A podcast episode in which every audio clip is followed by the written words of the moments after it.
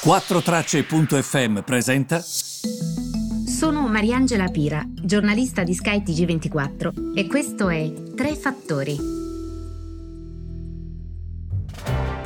Benvenuti ai Tre Fattori del primo aprile.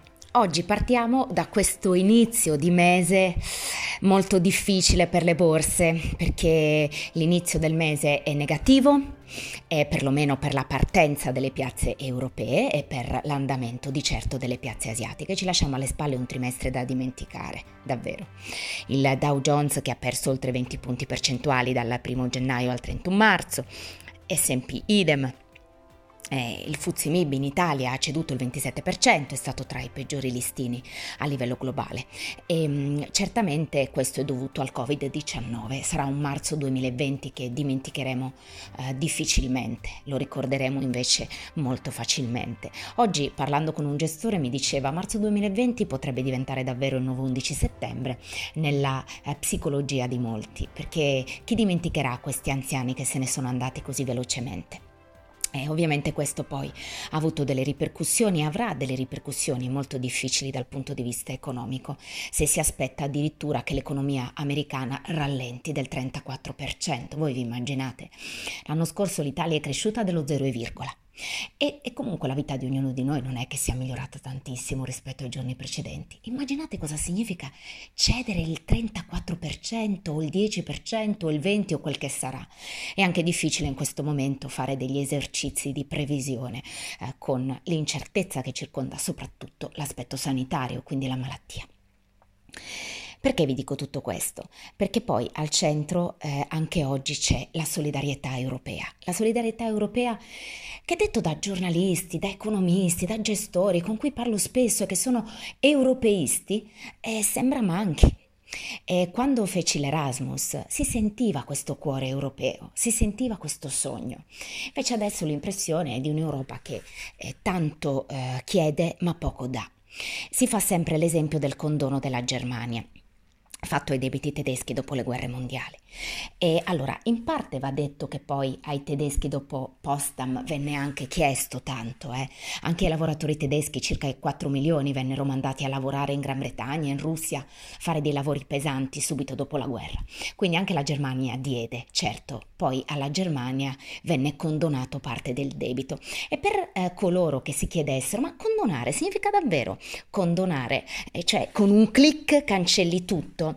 Beh, è così in parte, eh, perché condonare è mm, una parola che non ha un'origine oscura come molte, è un'origine molto chiara, con e donare. Dal verbo latino il significato potrebbe essere concedere un dono, fare un regalo, omaggiare, noi lo ricordiamo soprattutto per i debiti fiscali, no? Perché è piena la storia di condoni fiscali e la storia italiana non fa assolutamente eccezione.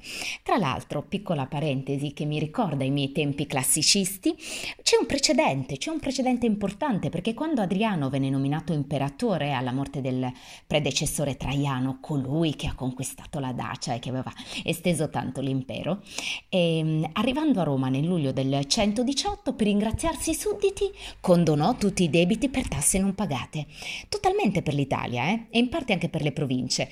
E la tassa d'omaggio che veniva definita al nuovo imperatore aureum coronarium. E, e per molti studiosi, pensate, quello di Adriano fu il più grande condono della storia. Interessante, eh? E vi devo dire anche che ehm, eh, mi è piaciuta molto l'intervista che ha fatto il collega britannico della CNBC a Valerio De Molli, amministratore delegato di The European House Ambrosetti.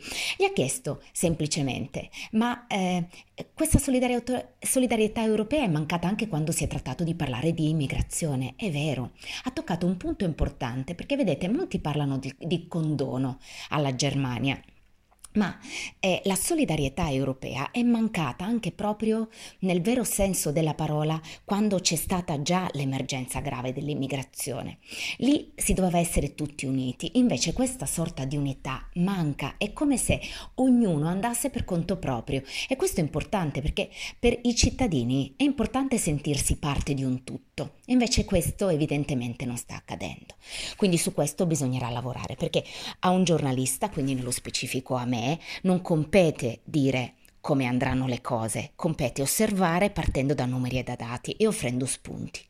Però sicuramente chiunque di noi capisce che dopo questo Covid-19 ci sarà un prima e ci sarà un dopo.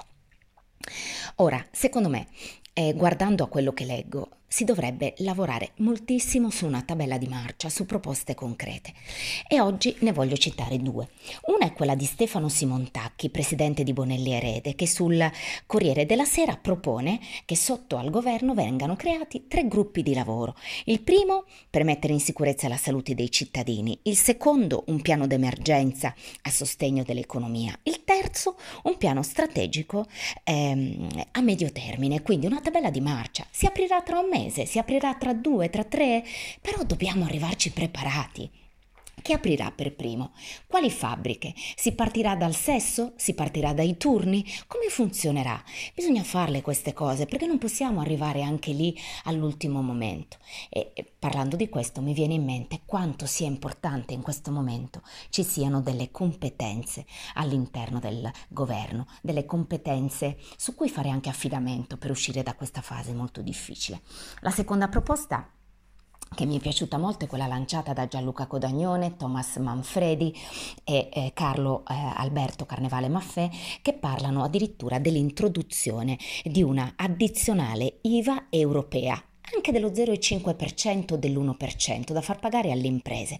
Ebbene, questa porterebbe eventuali, gli eventuali Corona Bond oppure titoli di Stato appunto sotto l'egida europea ehm, ad essere autosostenuti, ad essere autofinanziati. Magari con quell'autofinanziamento si potrebbe, perché no, creare un fondo che sostenga la disoccupazione delle persone che soffrono di più.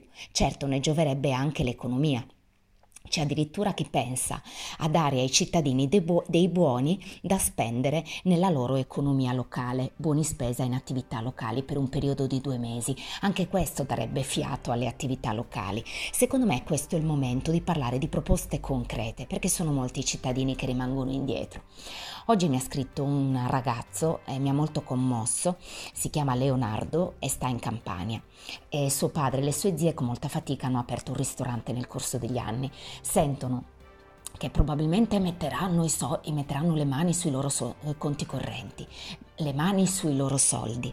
E lui mi dice, mettere paura alla gente creando e diffondendo queste fake news è molto pericoloso. Io sono d'accordo con lui.